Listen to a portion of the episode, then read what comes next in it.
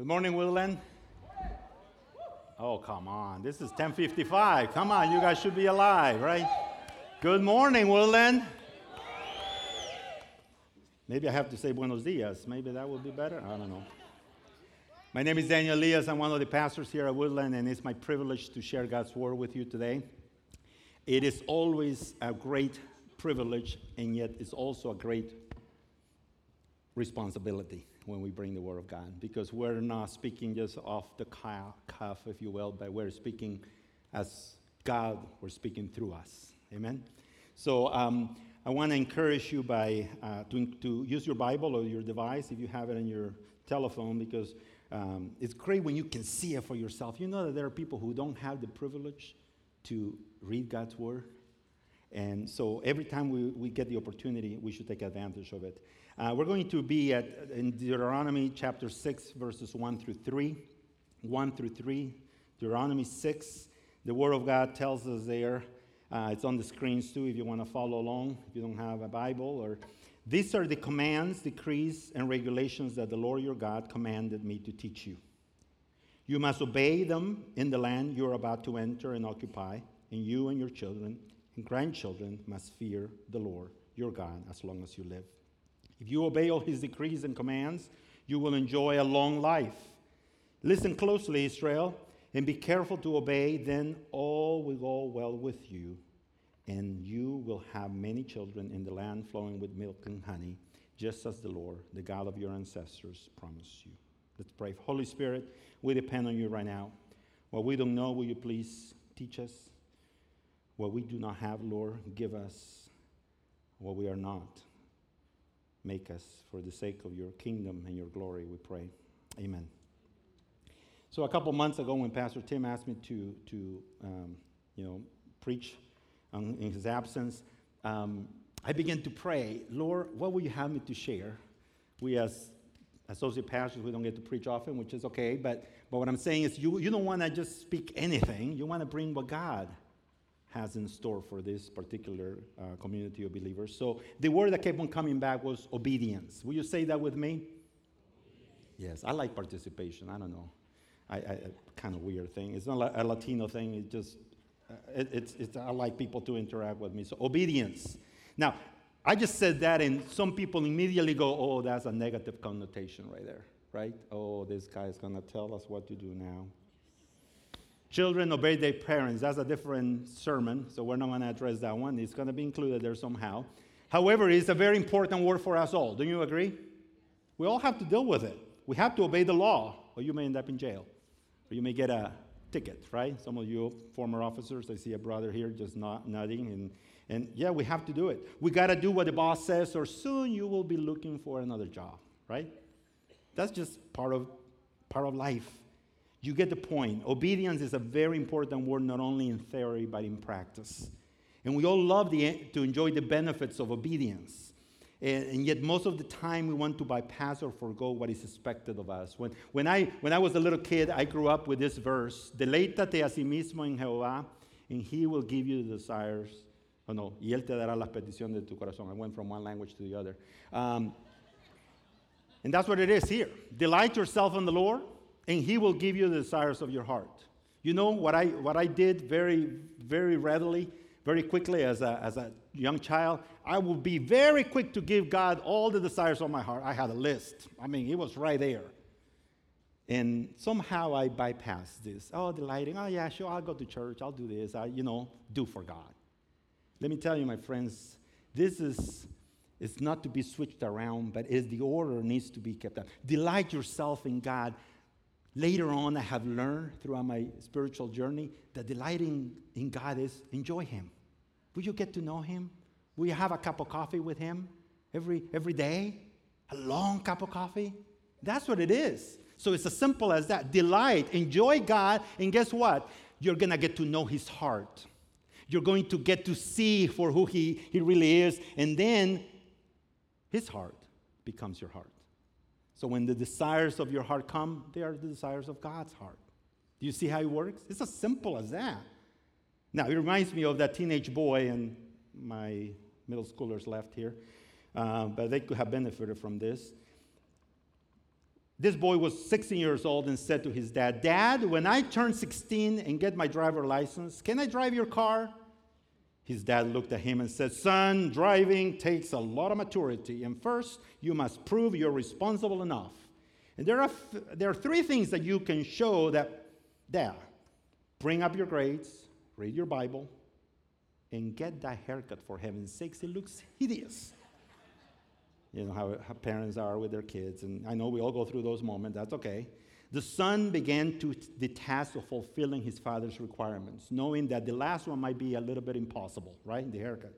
When his grades came out, he returned to his dad with a big smile. Look, Dad! Oh, he was all proud. All A's and B's on my report card. Now, uh, can I drive the car? Very good, son. You are one third of the way there. Have you been reading your Bible? As a matter of fact, yes, I have every day. Well, great, son. You're two thirds of the way there. Now, when are you getting your haircut? He said. The son, thinking he could outsmart his dad, responded, Well, I don't see why I should get my haircut to drive the car. Jesus had long hair, didn't he? the father looked at him, at his son, and said, That's right, son. And Jesus walked everywhere he went.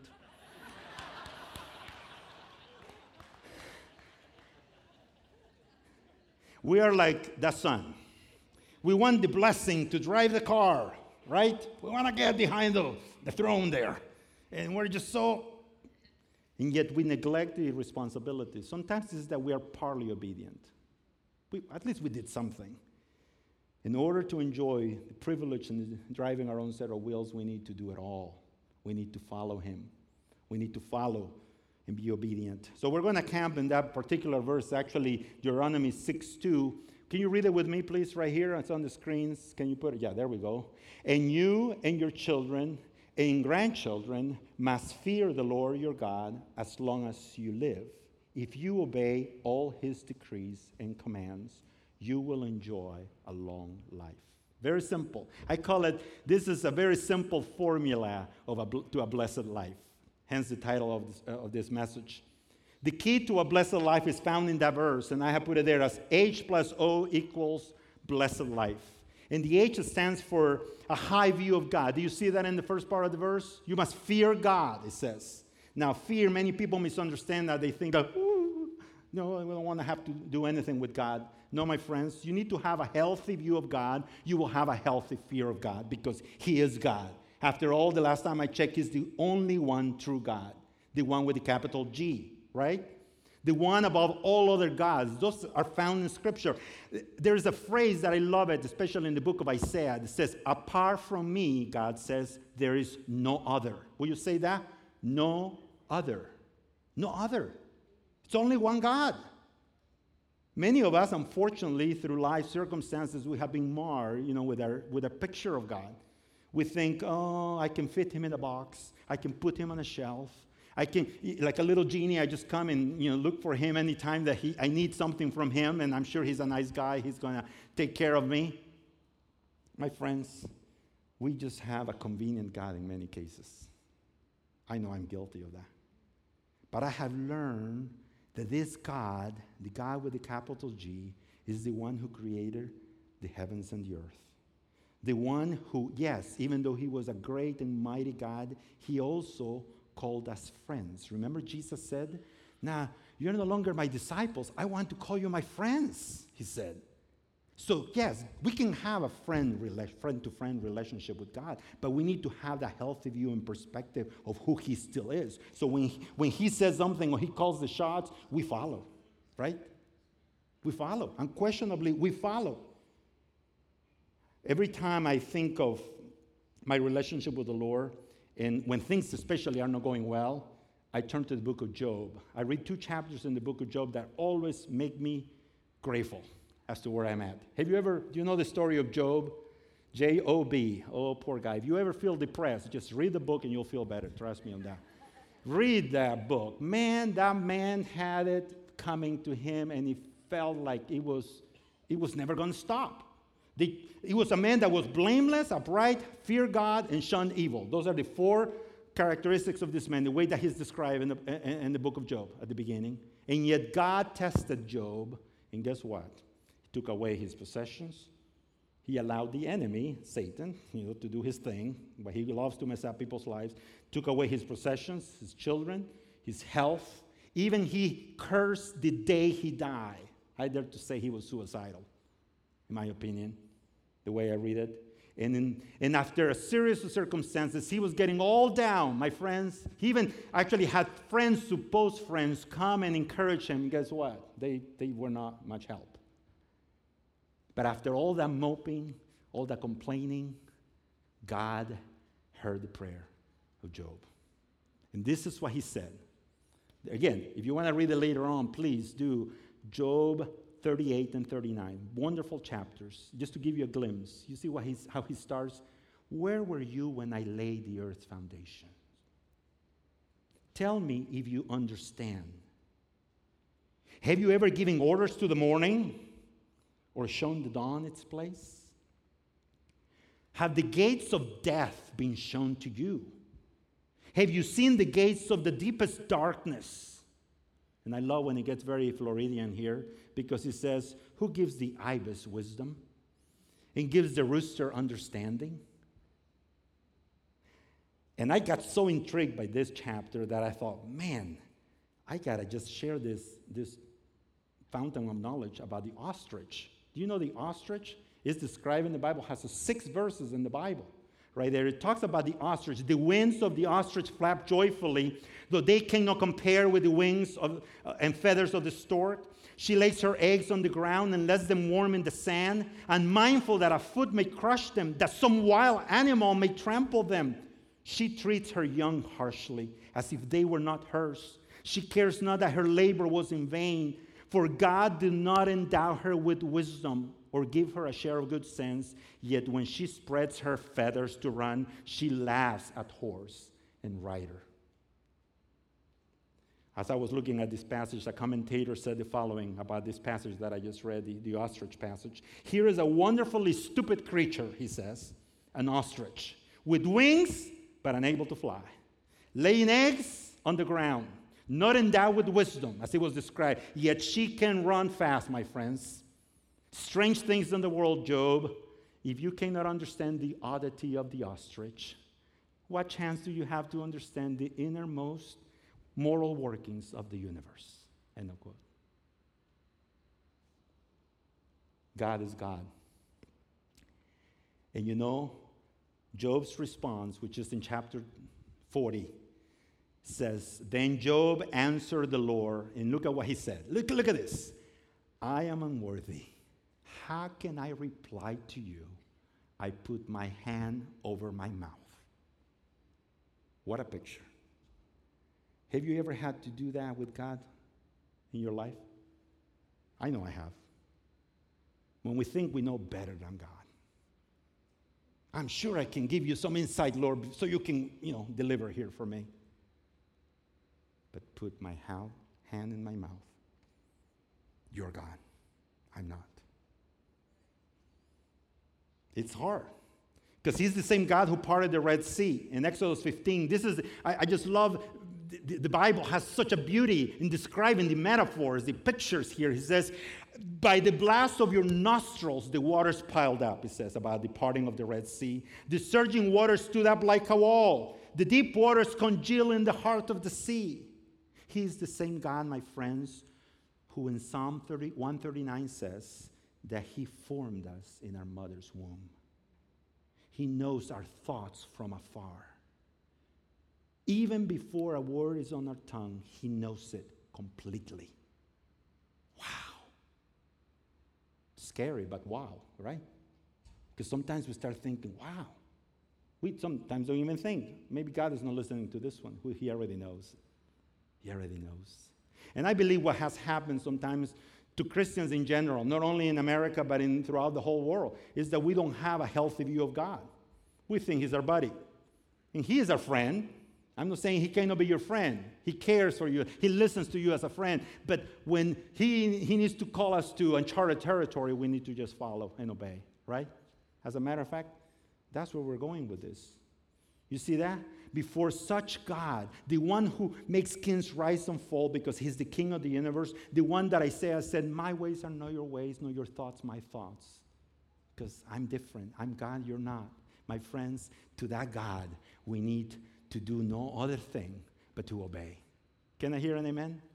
When you have a healthy view of God, you don't question Him. A lot of us, I know I speak for myself because, as I said, every time we preach here, you got to be filtered through us preachers. the past couple of years, I've been questioning God. And God has said, Daniel, let's go back to Obedience 101. And Daniel has had to learn and learn and learn.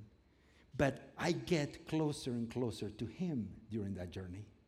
I get to know him. I know his heart. I know he cares for me. I know he has the best interest for me. So before this such beautiful, wonderful, mighty God, all I can do is but obey. That's the next word. That's the next part of the equation here. The formula. O for obey. No other choice but obey. When I say the word obedience, as I said, it turns people off. Oh, kids got to obey their parents. Of course, that's logical, right? Can I hear an amen, parents? Yes? Oh, come on. Yes, right? Am I, am I too strict? I think I'm too strict or something like that. You guys, I mean, you, you, gotta, you got, you gotta just expect that from, you know, from these kids. After all, you're, you're, you're willing to give your life for them, right? I'm looking at this one that is falling asleep there. I know, but sometimes I tell you, it's a drag. Maybe we're too strict. Maybe the term again has negative connotations or positive in some cases because it's good to be obedient and to instill obedience in your kids. Obedi- obedience is a big deal to us as parents. Obedience is a really big deal for God. Do you think so? I, I believe so. Why? Because he says it in Scripture. You must obey. I mean, we read all those texts so far. Because he is our Heavenly Father, our Savior, our Lord. You know, when we think about the word Lord, it means master. Master is you do whatever he says. Whatever he says goes. The Bible actually addresses this, this obedience 170 times. And those are the times where he actually just used it as a verb.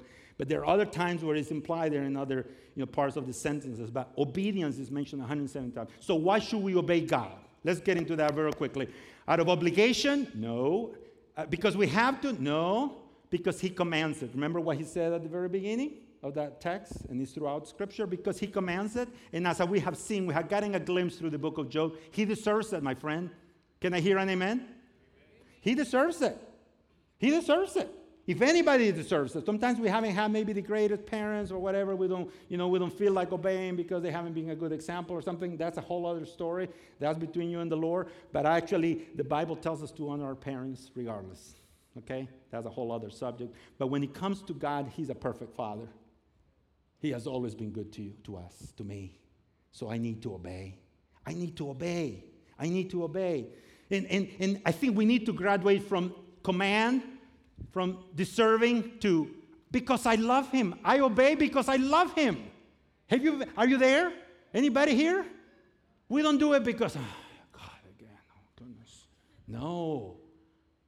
Jesus said, if you love me, what? You will obey my commandments my commands. Another part in First John says, loving God means keeping his command, commandments, and his commandments are not burdensome.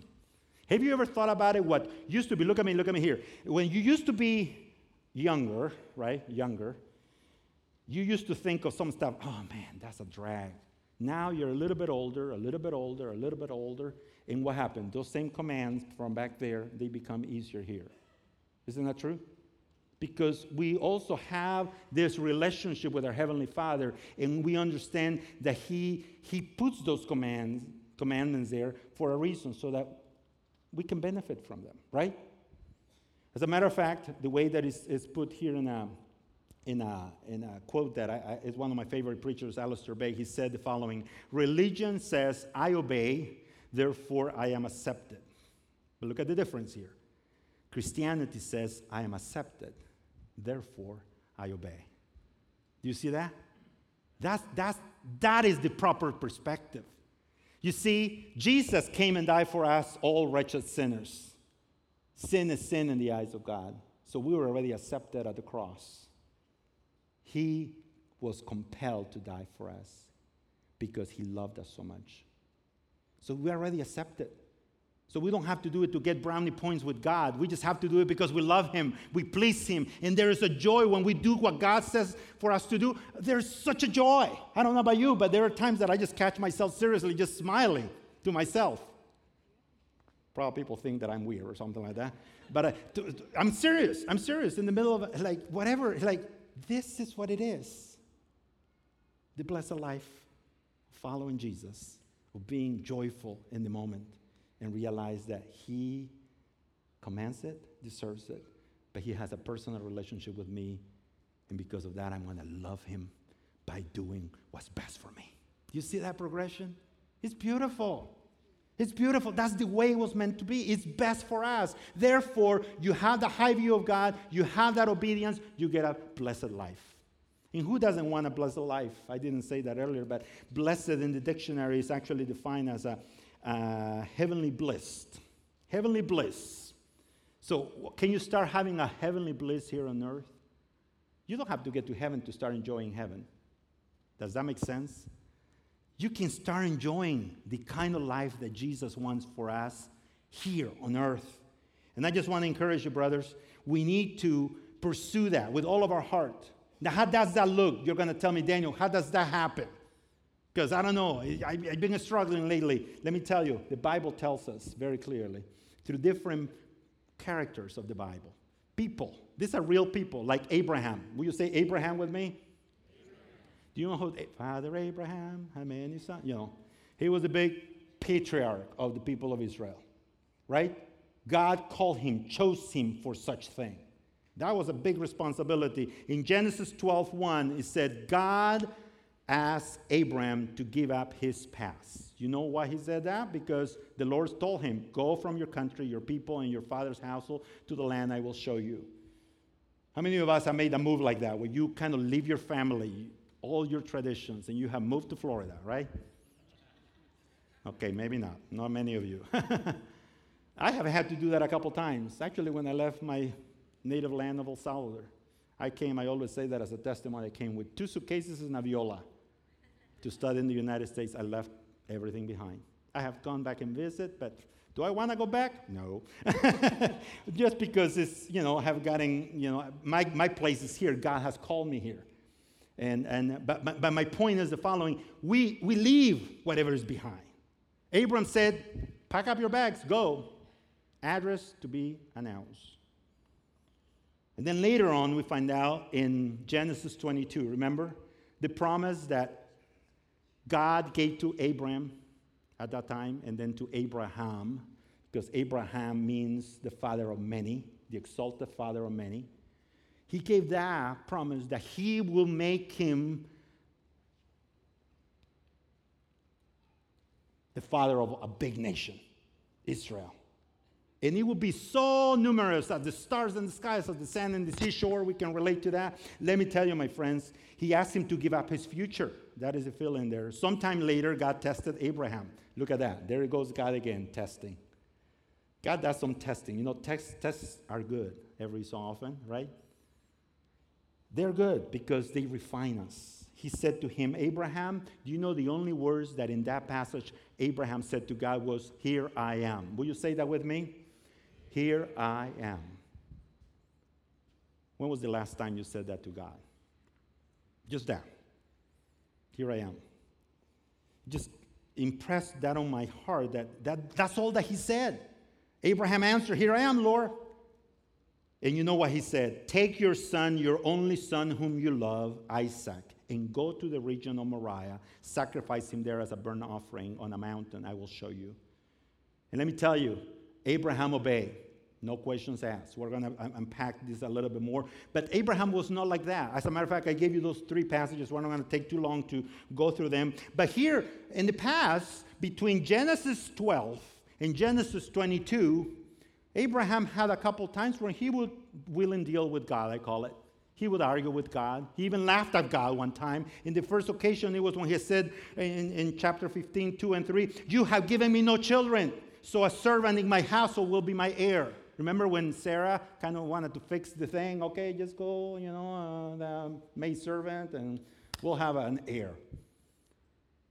The second occasion, 17, 17, and, and 18, it says, After Abraham laughed at God, look at that, that's what it is. Will a son be born to a man 100 years old? Will Sarah bear a child at the age of 90? And I don't know how many of you have had children later in life. I thought we were all when we were 38 when we had our first joy, you know, our daughter. This was 90 and 100. So talk about God can deliver. He can deliver. Yes. But guess what? I mean, here they have that relationship to say, God, hey, come on, what's going on here? I'm old. you, you have a great sense of humor. Chapter 18, verse 16 through 33, when the three visitors came from God to say, basically, we're going to destroy Sodom and Gomorrah, so you've got to be ready. And guess what? The compassionate heart of Abraham, he started willing and dealing with God. Hey, how about we have 50, 40, you know, and he brings it down to 10. But now in Genesis 22, all that Abraham said is, Here I am. Here I am. Now, the mandate, if you will, the command was pretty difficult because he was to go take your son and sacrifice him. Actually, it was a common practice in some pagan cultures there at that time, so it might not have been completely a, a surprise to him. But the fact that you have to do that, what? Are you sure, God? Is the God of the promise, remember? It is through Isaac that the whole big nation that you talked about. But he just simply obeyed. He went for it. So Abraham's obedience, in a couple of sentences here, real quick. Unquestionable is the first fill in there. No buts. It was immediate. Look at what it says in verse 3. Early the next morning, if you're following your Bibles there, early the next morning, I love it when people are not procrastinators. I'm not a procrastinator. How many of you are procrastinators here? Raise your hand. I'm praying for you. Yeah, I'm not just kidding. but my point is, Abraham knew who he was dealing with God Almighty. He went for it. Early next morning. He didn't say, ah, we'll leave around noon. No, early next morning. And also, he was thorough. Why I think that it was thorough? Look at what it says in verse 3. Abraham got up and loaded his donkey. He took with him two of his servants and his son Isaac. When he had cut enough wood for the burnt offering, don't miss that. He set out for the place God had told him about. He was a Boy Scout. He wanted to make sure that everything was prepared so he didn't have the excuse about, about oh, I'm sorry, we, we cannot do this because of the, the there's not enough material.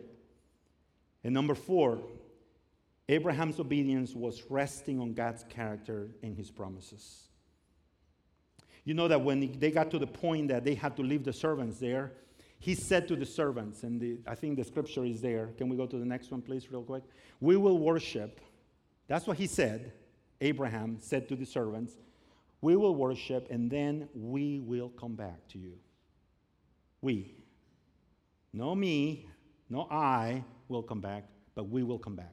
He was resting on God and his promises. That he will, he will provide. As a matter of fact, that's exactly what he said. Number five, he trusted God's provision when Isaac, can you picture yourself? Some of you, the dads who have a son, think about it. You're asked to do this, such a task. You're up the mountain. You're getting ready for the, for the, for the sacrifice. And here we have eight year old Isaac. Daddy. Daddy. Um, I know we're getting all this ready, but where's the lamb? Where's the lamb? I mean, we just read through these passages, but this was real time. It was happening right there and then. And you know what he said? Abraham answered, God himself will provide the lamb. Those are powerful words. How many times you and I, as parents, have been able to witness and say that to our own children or grandchildren? God Himself will provide. My friends, I don't have to tell you anything you know how life can be difficult. You will have storms in life. But let me tell you, we have a God that will always show up. Can I hear an amen? He will always show up. He will always provide.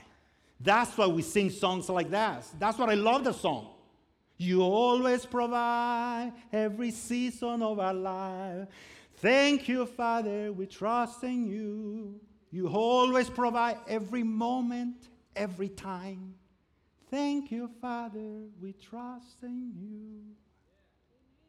So when we don't have it in us, songs can help us just to propel thanksgiving and faith in saying, God, you will do it again. You did it for Abraham, you did it for whoever in your family, you can do it for me. Amen? He can provide. I, I, I, mean, the older I get, the more I, am convinced that he owns, like the Bible says, and that's the big famous verse, he owns the, what is it? The hill of a, uh, the cattle of a thousand hills, or whatever that, that expression is. I always get it all messed up. He owns everything. He owns everything. Actually, for mission trips, every time I say to the mission team that I lead, I said, when it comes to the monies, I am no worry. Because if God wants us there, He will provide. I believe it to the core.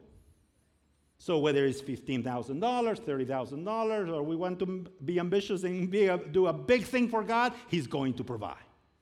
And guess what? Glenn, hasn't He always delivered? He's always delivered. He always knows how much more we're going to need, right? So we say, oh, $15,000. Guess what? God provided $17,000 or $19,000 the first time we went to the Navajo Nation. Oh, we've got to be a little bit more, you know, uh, we need to do this other project, do $30,000. And guess what? The Lord provide $32,000. God always provide. Now, we're talking only about financial or, or uh, material things, but He only provide. He provided what Abraham needed here. He provided. Look at what it says when after Abraham gets stopped by the angel of the Lord not to kill Isaac and provides a ram, Abraham calls that place the Lord will provide. Number six, we got to move on here. God fearing. Abraham's obedience was God fearing. Look at this. Don't miss this. Do not do anything to him. This is when, look at that. Isaac was, I mean, Abraham was about to kill his son. Guess what?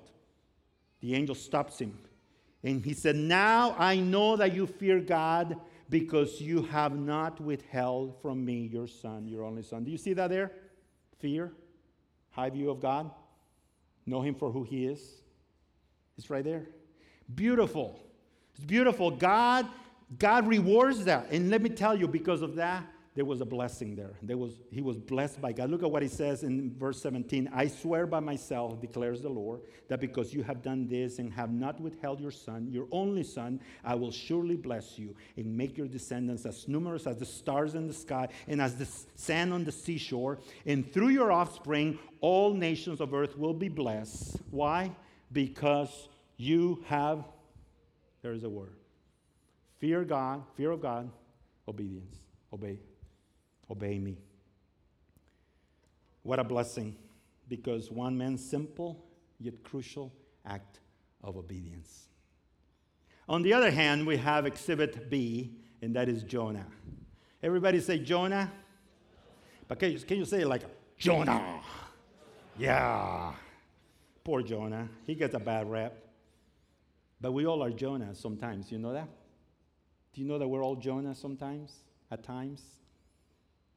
If we were to summarize the life of Jonah, I know they want me to finish quickly because they put this very quickly. So that's a good way. Give a lot of material and then they will speed it up. You know what I mean? Then it will be good. Jonah ran, Jonah prayed, Jonah obeyed, Jonah learned. That's the book of Jonah right there. Just right there. That's all he did. God asked him, he was a prophet. What a prophet does, he, just, he goes, is God's messenger. He goes and speaks on behalf of God. And he said, Okay, Jonah, go to the city of Nineveh, tell them how wicked they are. And because of that, Jonah said, Ooh, the other way, right? He ran the other way. He disobeyed God. Jonah's response was disobedience. He ran the other way. And I tell you, my friends, I believe at that moment, Jonah had a distorted view of God.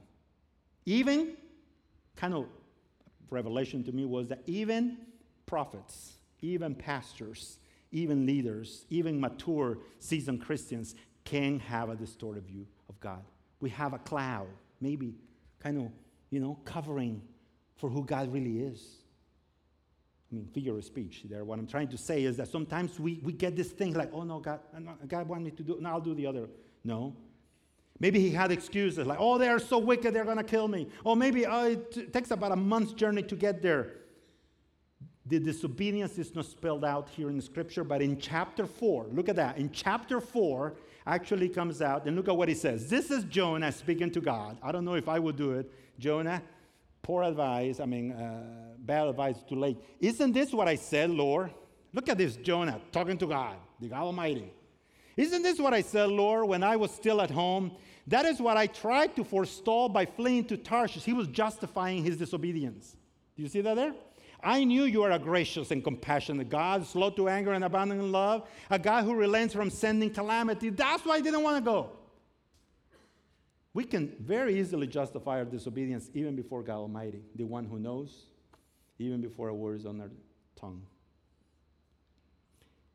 But Jonah opted out for a long detour that took him through a 4D experience in the belly of a great fish. Yes, number two says that Jonah in that fish, in that belly, he kind of refocused his view of God. Isn't that wonderful? Sometimes we got to be at the bottom, hit rock bottom to realize who God really is. Amen? Yeah. Look, at if you, I'm serious, read. This is one of the most beautiful prayers. Sometimes we neglect the second chapter in the book of Jonah. He says, You hurl me into the depths, into the very hearts of the sea, and the currents swirl about me. I mean, he was drowning, probably. He, that was his feeling. Look at verse 6. But you, Lord my God, brought my life up from the pit. That's a beautiful expression, isn't it? How many of you have felt that way? When God has brought you up from the pit, you were so bottom down there that he brought you up.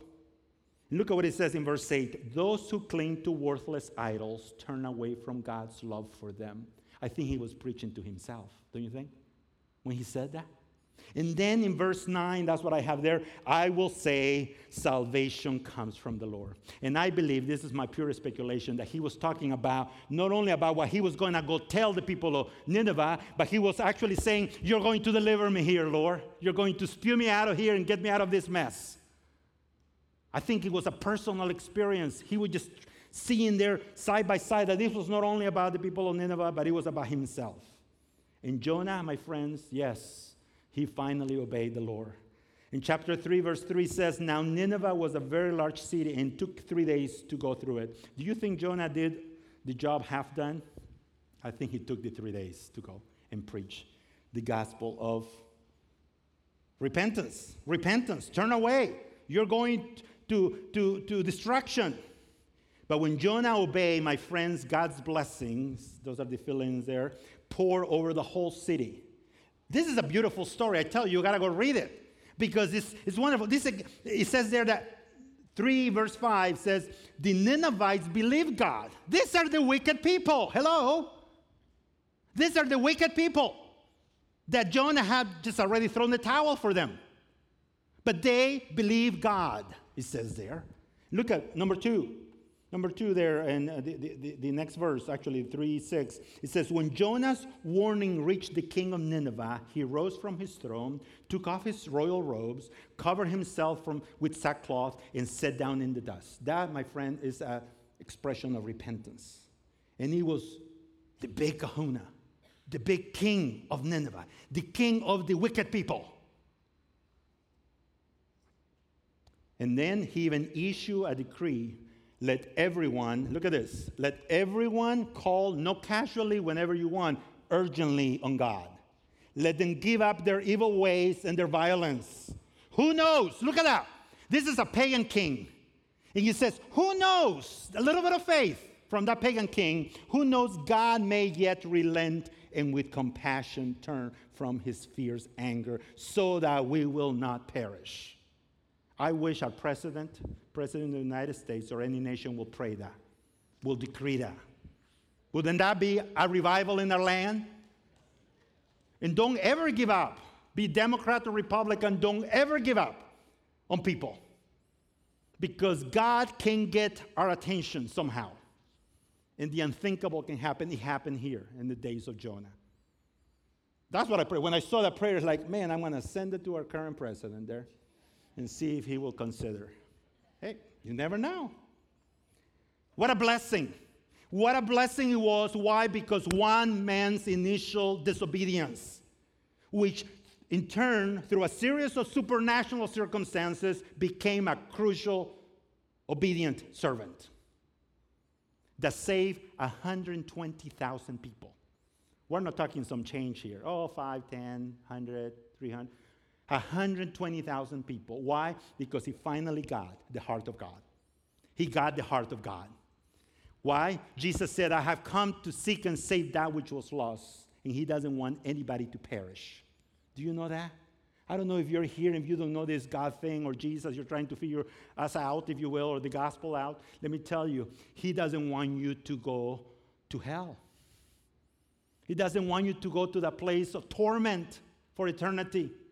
That's the same God of Jonah who now is working in us today here in our midst, and He wants everybody to be saved, to come to the knowledge of Jesus. Now, many of us, though, go through life not fully obeying God. We're beginning to land here, so we're almost done. We're not going to be the, the uh, Methodist to the, to the buffet or something, whatever you guys are doing. I know. Anyhow, bad joke, bad joke. Um, but I tell you something, we're going to land this here quickly. How many of us consider that just doing something partially is still okay? In other words, partial obedience is disobedience. That was a big slap on the face on, uh, for me many years ago when a, a, a, friend of mine told me that, you know, Daniel, partial obedience is disobedience. And kind of, I got thinking, like, yeah, it's true. Well, what about this one? Delay obedience is disobedience the Lord really got a hold of me. He has a sense of humor. You know, when we start having kids and then the kids will not do it right away. and then come on, didn't I say to pick up this? Blah, blah, blah, you know, whatever you're requesting your, your child. And then God put a big mirror on my face and said, Daniel, that's exactly what you're doing to me right now. You're putting it off from the mouth of babes because I learned my lesson. God says, we do. We obey. If we only knew the sheer goodness of what God is calling us and inviting us into, my friends, we would want nothing less. Have you felt that way? Have you felt that way? That when sometimes we keep on procrastinating, let me tell you, when we are on the other side, we say, Why didn't I do this sooner? Have you said that before? Why didn't I try this sooner? Why didn't give God a chance in our marriage? Why didn't give God a chance in my, my addiction? Why? Why?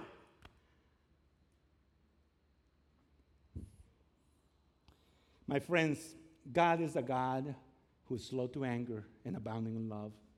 He's waiting with open arms. He's saying, Come, come home, come home. The gospel really starts in Genesis 3 when the fall of man happened and all that kind of stuff there, the mess that they created, you know, it happened. But let me tell you, this beautiful gospel has been unfolded and continues to reach out even today. So the question is for you whether you are far from God or I don't know where you are. Let's apply it now. Let's apply it. So that's what these three questions are. How do I view God? How's your view of God? Do you regard him as the only one God?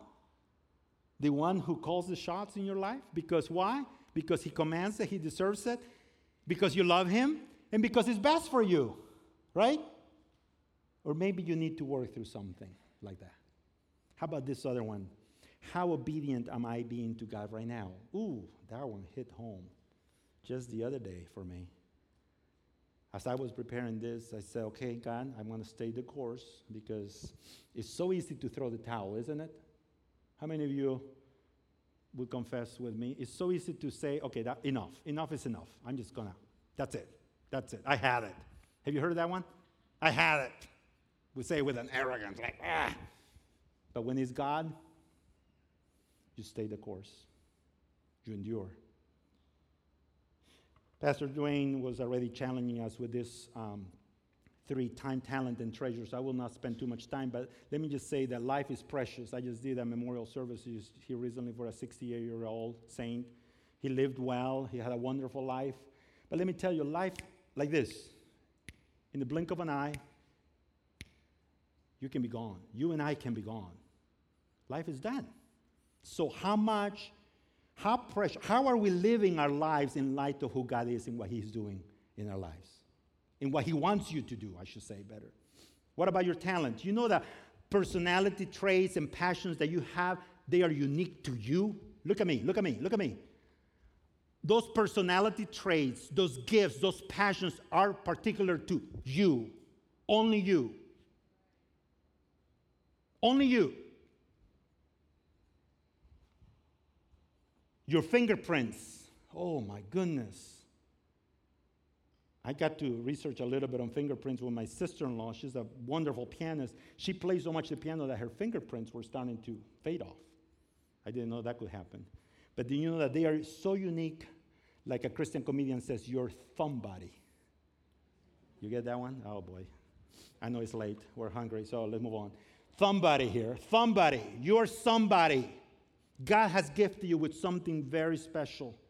I love this, this quote. I just found it the other day. Actually, it was Rich Mullins that was saying, and I had to research as to what. The place God calls you is the place where your deep gladness and the deepest hunger meet. Deepest joy, deepest need in the world, where they intersect, that's your calling. You will do anything for that.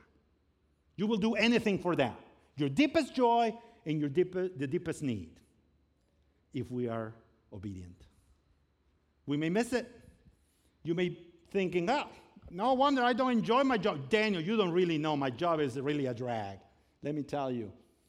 Maybe you need to quit the job and go and do what God wants you to do.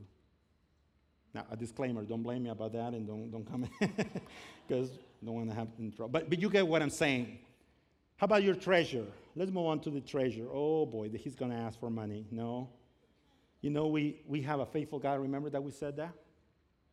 I know Pastor Dwayne has said that we are about 30,000 behind. Last year, it was such a good year for Woodland, right, Pastor? To the point, Dwayne, that, that he's, he encouraged his stewardship team hey, we're going to go more, we're going to do more for God. And that, that should be our attitude because he's trying to see how much he can entrust us, right? Some of you are not convinced because I don't, I don't see a nod, not that many nods there. Yeah, sometimes we have to stretch ourselves. And that's the reason why our budget was a little bit extra because we wanted to do more things for the Lord. I believe Woodland will come through. Why? Because we have a wonderful God who will reveal himself and he will shed light in our material possessions and say, You see how much I have blessed you? If every church member, every place, every person that calls this their home this church their home, would give a portion of their giving, we will not have to worry about finances. We will be doing more, sending more missionaries, more mission teams, more stuff here. I know, I know the WFA needs another building in the back there, right by the, by the field. We can endeavor in greater things for the Lord. I'm serious. To reach this community, like, like Dwayne was saying, right here. That's what Pastor Tim says. Every day matters. Every day is a great day to love God, to love people, and to do something about it. How does it look? How does that look for Woodland? I don't know. We're already doing it. We're trying to figure it out as we go. But God wants to do great endeavors, great things for His kingdom. No Woodland's kingdom, no Pastor Tim's kingdom. He'll tell you that first. But the kingdom of God. Amen. So only one life. Look at this. We'll wrap up with this. Only one life will soon be passed. Only what's done for Christ will last. Isn't that the truth? So the question is right now, either now or later today, I'm serious, don't put it off. That's what they tell you to do an invitation, a call to action immediately after because you'll forget about it and then you'll, you'll, you'll just not do it. What changes and actions do I need to make in order to experience the blessed life God, God promises? And that poem that I just read finishes like this. Look at this. Only one life will soon be passed. Only what's done for Christ will last. And when I'm dying, how happy I'll be if the lamp of my life has been burned out for thee. Let's spend ourselves on the Lord. Amen? Spend ourselves on the Lord. Yes. As a matter of fact, who wrote that was C.T. Studd, Charles Thomas Studd, S T U S D D was a British missionary. He was born into a wealthy family. You can check him out. He had privileges that many of us wouldn't dream of. But he did not stay in the comforts of his privileges and his wealth. He actually went to, to China as one of the pioneers with Hudson Taylor. Some of you know that missionary, the pioneer missionary. There are Christians in China because of Hudson Taylor and this C.T. Studd. He went into India and Africa. He founded in, in 1913 the, the World Evangelization Crusade, which is still doing missionary work today. He died in the mission field in the Demo- Democratic Republic of Congo. He spent his life for his Savior.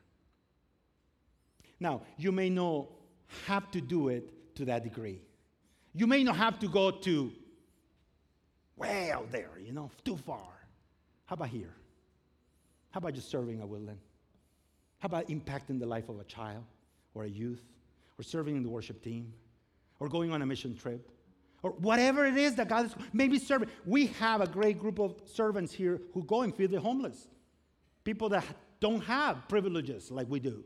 And they go on the umbrella of women and men all that kind of stuff. And then the food pantry we have. But you know, if we will have more people, it will be, it will be so much joy.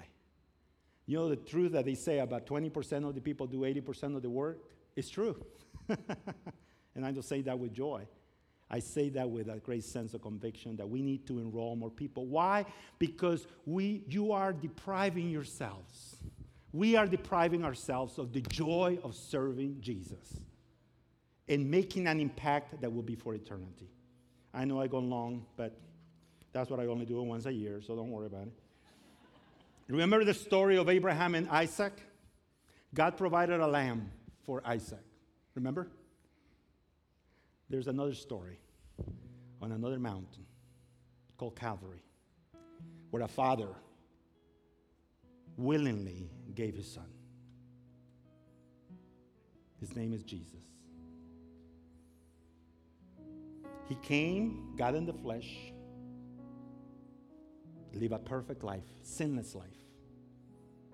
Oh, and he willingly went all the way to the cross for you and for me. To pay for our sins penalty, to satisfy the wrath of God upon sinful people, because God and sin don't mix well, so he had to provide the way. And he did in Jesus. He was buried. At the third day, he rose from the dead. We just sang that in the song King of Kings, right?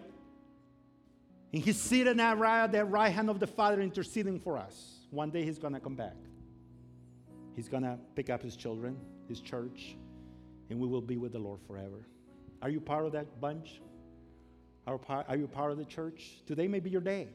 I'm serious. Never take for granted that they, these are all saved people, converted people, believers. We believe that there are people here who are still checking this Jesus thing out, and that's okay. I'm glad that you're here. But I want to encourage you today may be your day of salvation. Will you please consider as we sing, as the worship team sings this song? And I'm serious, I will not be long, two minutes.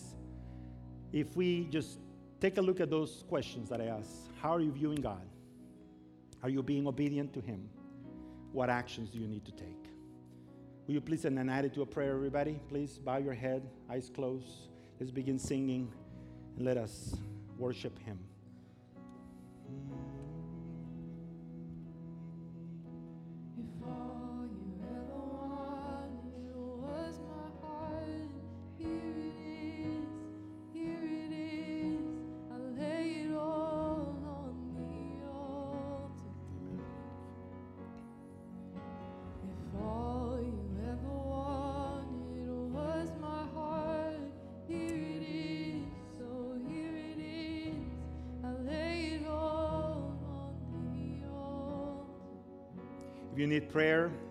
People here ready to pray with you.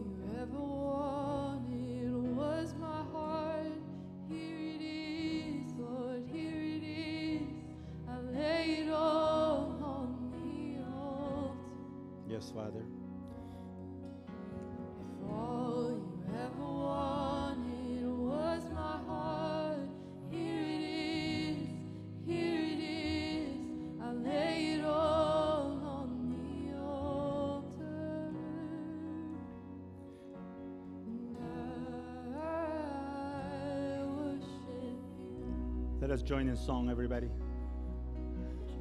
I worship you.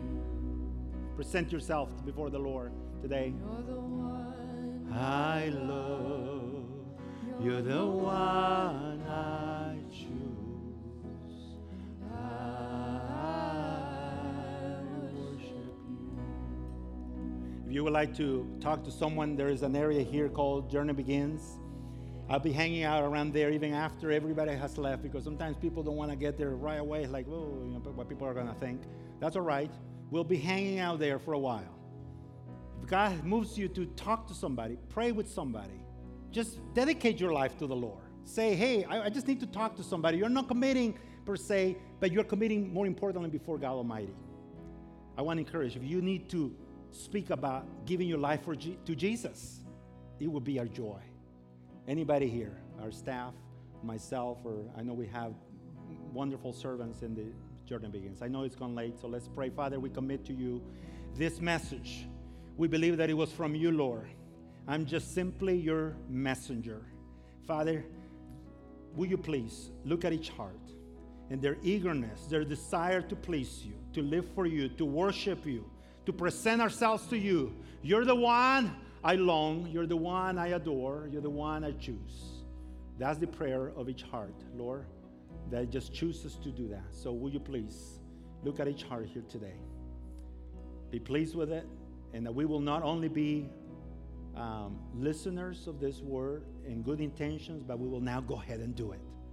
Go ahead and do it for the sake of your kingdom and your glory. God's people say, Amen.